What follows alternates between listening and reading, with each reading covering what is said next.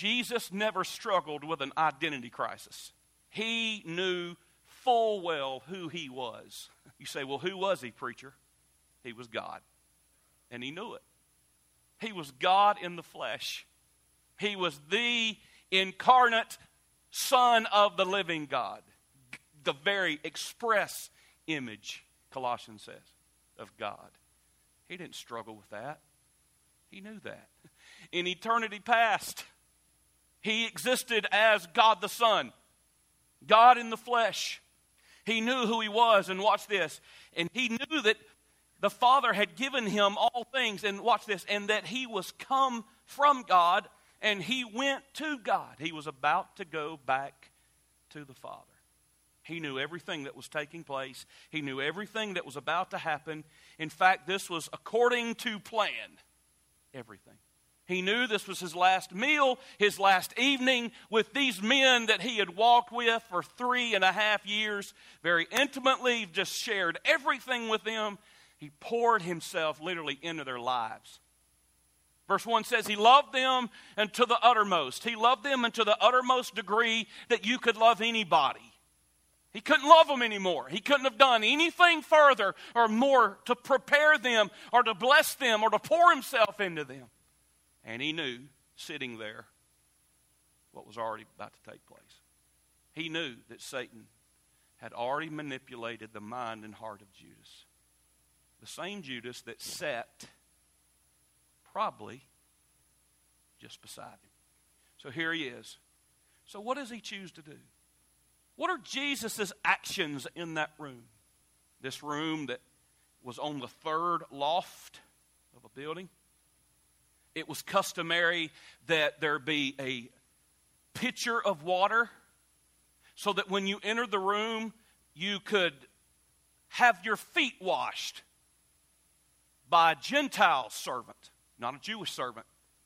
Their feet were stained and dirty and soiled. It was customary when you would enter a room like that that there be a pitcher and a basin and a towel and the Gentile servants were there, hired servants were there, so they, as soon as you entered, you took your sandals off.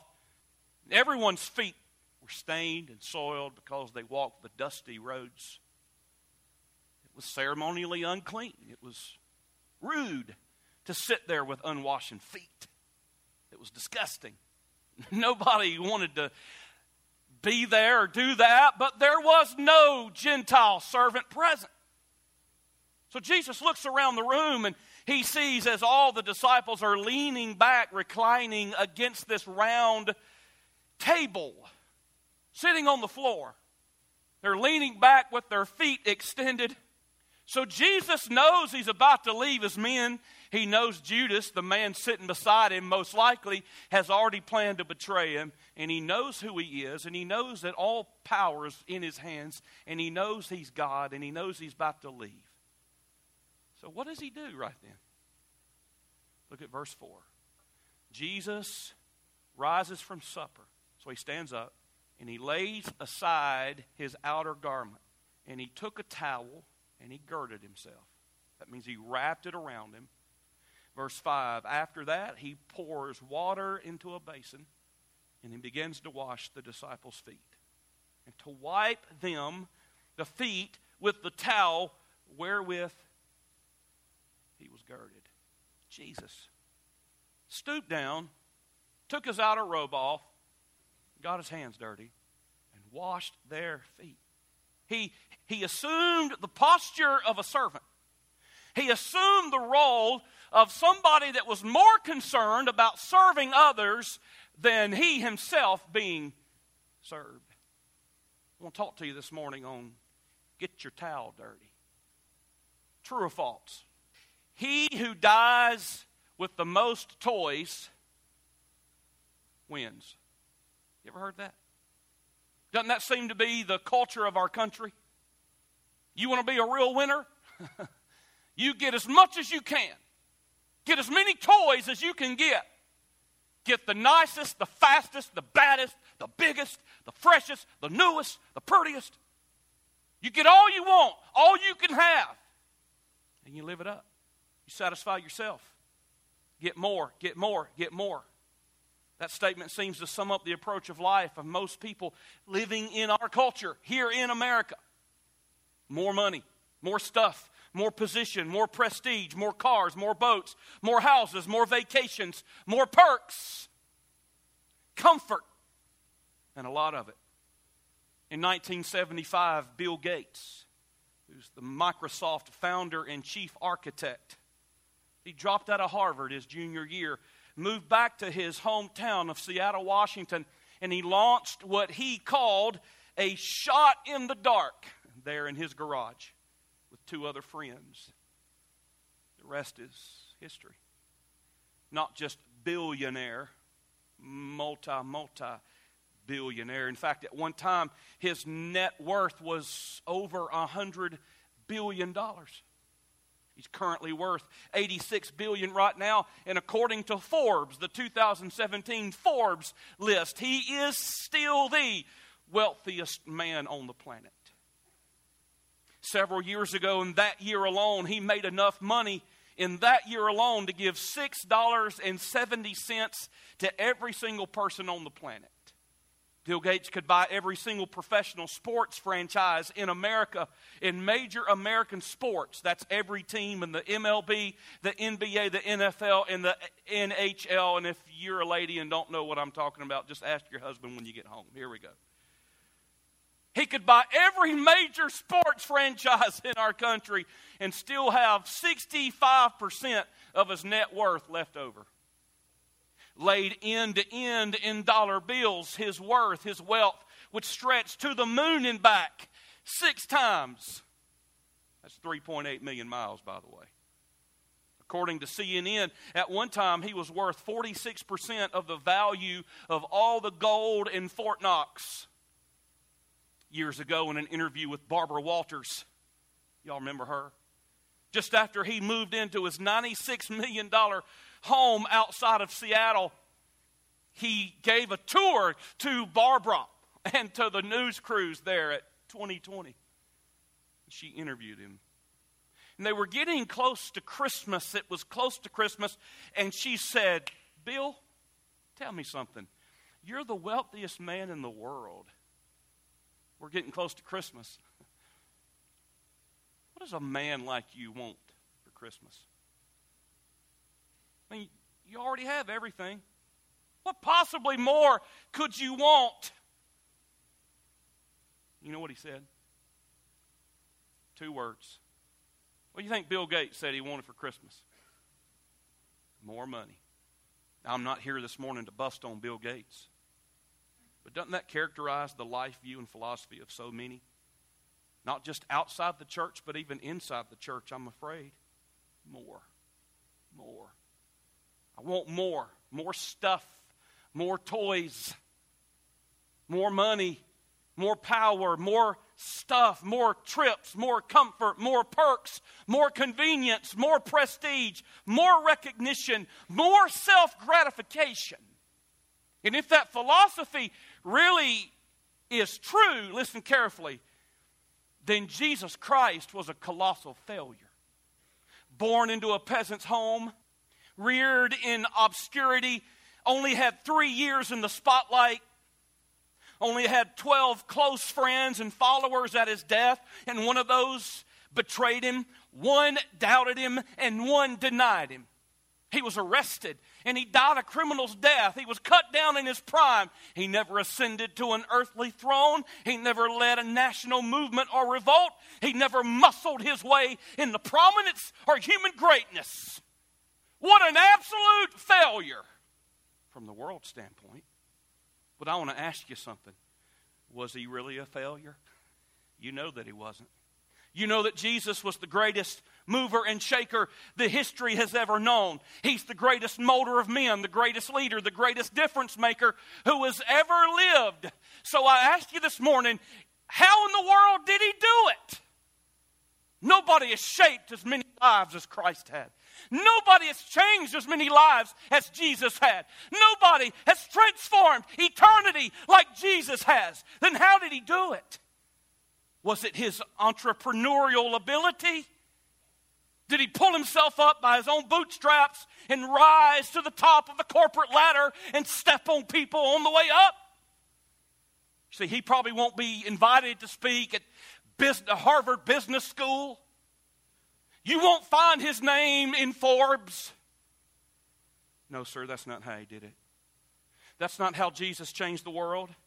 That's not his leadership style. That's not what he embraced. That's not what he taught. That's not what he lived out in front of the eyes of the world. It's Thursday night. He's in that room with his disciples, and there's no Gentile servant. Nobody was going to wash anybody's feet. That was demeaning. That was disgusting. That was unthinkable and unheard of. And I can imagine right now, in, the context it fits, that over here you have James and John, and they're talking about sitting on the throne when uh, the kingdom is restored, and, and they're arguing over who's going to be the greatest in the kingdom, and they're fighting for thrones. And then Jesus silences them by reaching for a towel. And he did what none of them wanted to do. He did what they were not going to do. And he washed their feet. What does that mean? What does it mean he washed their feet? It means he served them. It means he who was the greatest became the servant, the lowest.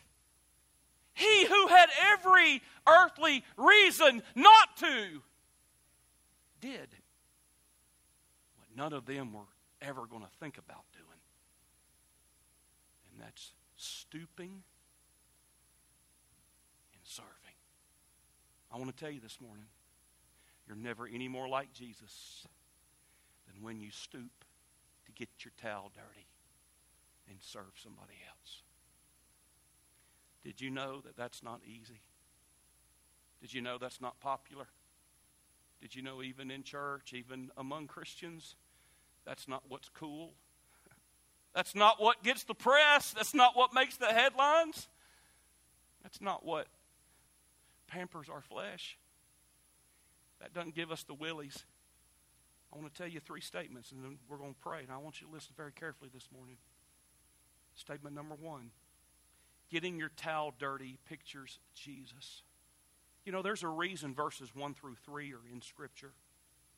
Those verses not only establish the context to help our understanding, but these verses also, listen, they establish a contrast to let us know from a human perspective that, listen, Jesus had every reason in the world not to do what he did in verses 4 and 5.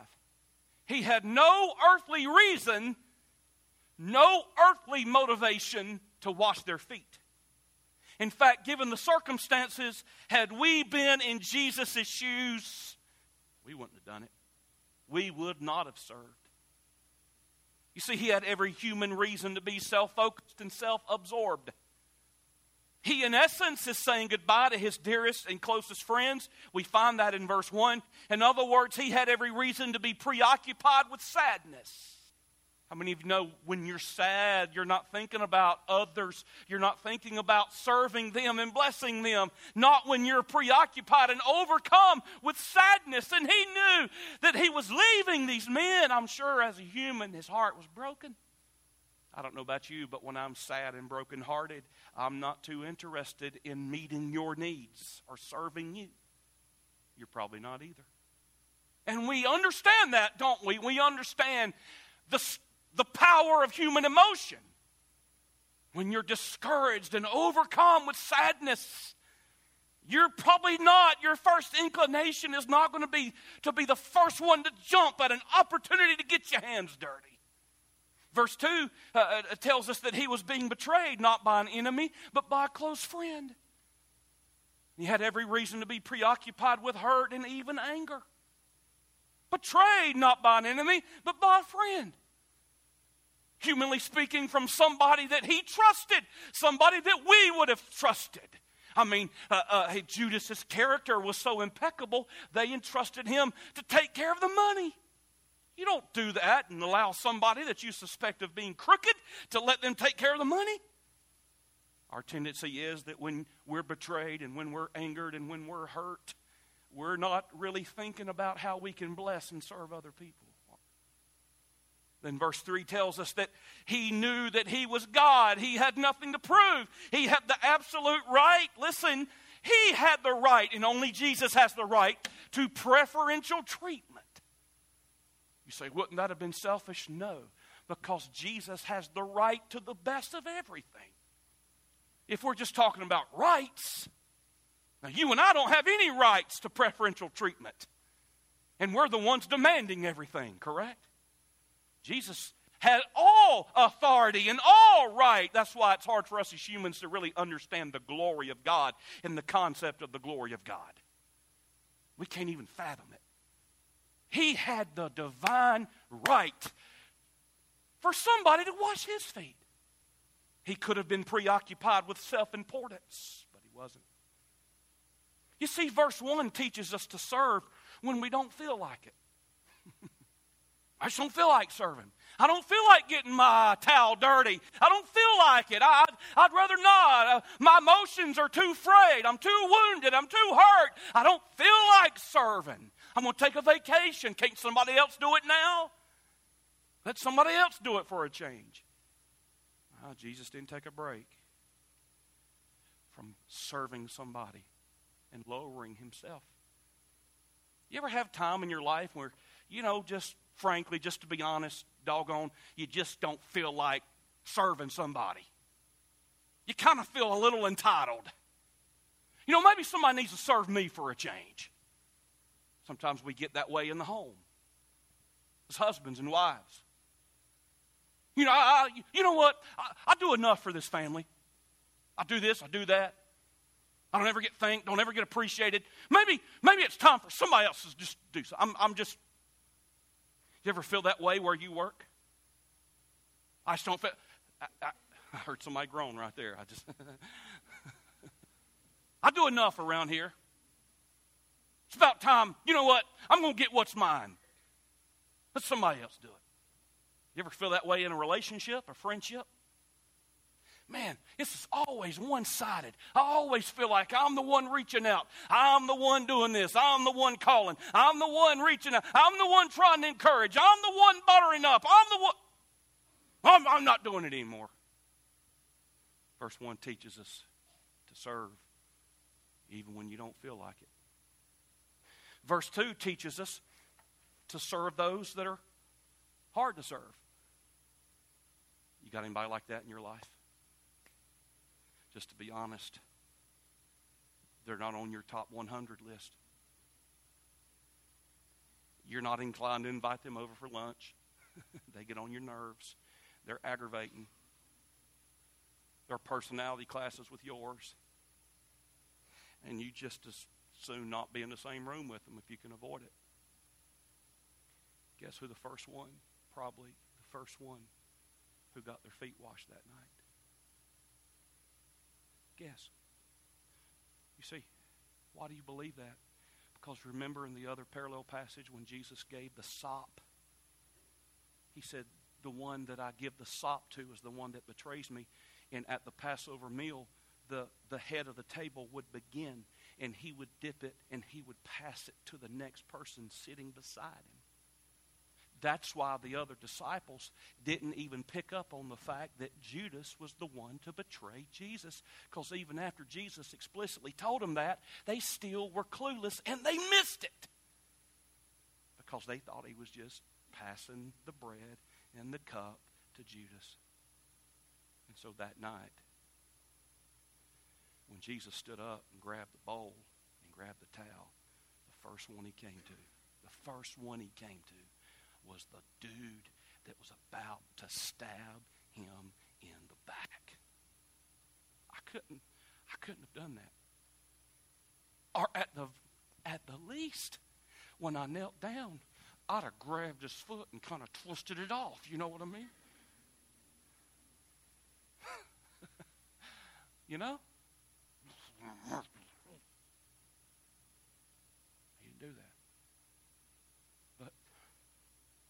Like a true servant with grace and kindness. I'm telling you, the most Christ like thing you'll ever do is to bless somebody on purpose when you know they've hurt you the deepest. When they've maligned you and talked about you and hurt you, criticized you and lied and betrayed you. You'll never be any more Christ like. And when you die to self, when you bless them on purpose, somehow. And then verse 3 tells us, teaches us to serve even when we be the one being served. Man, it just seems to me, just seems to me, as much as I've said about my crucifixion, and this is the last night I'm going to be with them, it just seemed to me that they would be the ones to wash my feet. He didn't say that. And everybody in this room, everybody in this room, you feel the tendency from time to time to, to, to, to stand on top of that mountain. It's about time I get served around here. Here, here uh-uh. You wash my feet for a change. That ain't what Jesus did. He stooped down and served. Got his hands dirty. Got his towel dirty. Getting your towel dirty pictures Jesus. We could read Mark 10 35 through 45, where Jesus said, Listen carefully.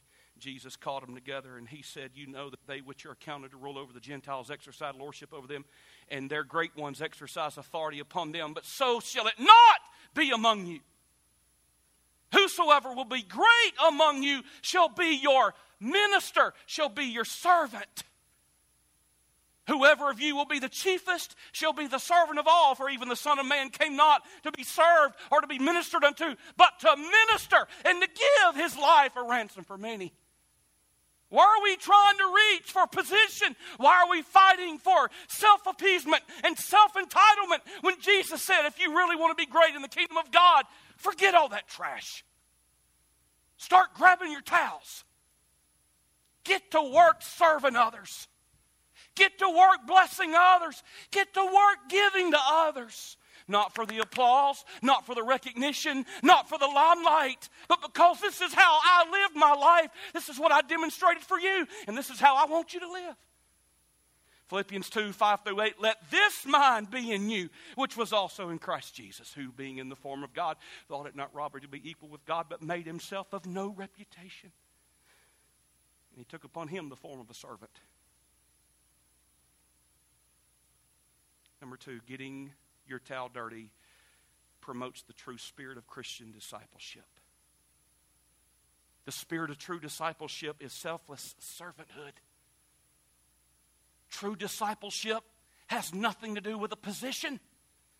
It has nothing to do with comfort. It has nothing to do with self promotion. But the true spirit of a disciple is to be a servant. I'm going to serve. I'm going to, as one writer said in the title of his book, I'm going to descend into greatness. Not go higher, but greatness comes by going lower. Luke 9 23, and he said unto them all, If any man will come after me, let him deny himself. Deny himself. Not exalt himself, not promote himself, but deny himself and take up his cross daily and follow me. No wonder Paul said in 2 Corinthians 12 15, he says to this group of Christians at Corinth, who they were a bunch of scoundrels, they falsely accused him, they were hard to deal with, they had sin in the camp, and they didn't want to repent, they didn't want to deal with it, they were a bunch of hard headed Christians. And here's what Paul said. I will very gladly spend and be spent for you. I love you. You're hard to deal with. You're a bunch of immature baby Christians. You aggravate me. You falsely accuse me. But I'm going to keep spending for you. And I will exhaust myself for you. Paul had the true spirit of discipleship. Then I close with this statement. I want you to listen. Don't pack up. Don't pack up and don't leave. If you can help it. Getting your towel dirty promises supreme joy and fulfillment. It's interesting, Jesus said, If I'm your Lord and Master, then I want you to go wash one another's feet. And he gets down to verse 17 and he says, If you know these things, happy are you if you do them. You know it's right. You know it's wholesome. You know it's good. But just knowing, that's not where the blessing comes from. You see, the blessing doesn't come from knowledge, the blessing comes from obedience. And I'm afraid that in our church and the churches like ours, you and I, you and I hear enough preaching to absolutely smack dab turn the world upside down if we just do it. You know? We're not, look, look, look, our problem is not lack of doctrine and lack of preaching. Our problem is lack of obedience, lack of living it out. And he says, verse 17, happy are you. Makarios is the word. It means supremely blessed, supremely happy. Oh, real happy. Not just happy, real happy. Woohoo! Kind of happy. Choked up, kind of happy. My team just won the national championship happy. I just got an unbelievable raise happy. We just found out we're having a baby happy. That kind of happy. I don't care what else happens today, my day's good because of such and such kind of happy. That kind of happy. Now, CP isn't telling you this. Jesus is telling you this. And he's saying, if this is how you live your life, I promise you, you're going to be happy. You're going to be more blessed than what you can possibly imagine because that's where true happiness comes from. Not by being selfish, not by being a self centered prune. True happiness comes when you begin to serve other people. Not when you're sitting there keeping a list with your spouse. No, no, no, no. When you burn your list and you throw that list away and you say, I'm going to serve you. Jesus said that's the only way to live. Acts 20, 35, I've showed you all things, how that in so laboring you ought to support the weak and to remember the words of the Lord Jesus. Paul said, how Jesus said, it is more blessed to give than receive. It's more blessed to give. There's two kinds of people in this world, two kinds of people in this auditorium takers or givers. Which one are you? Where do you fall? Here's the truth.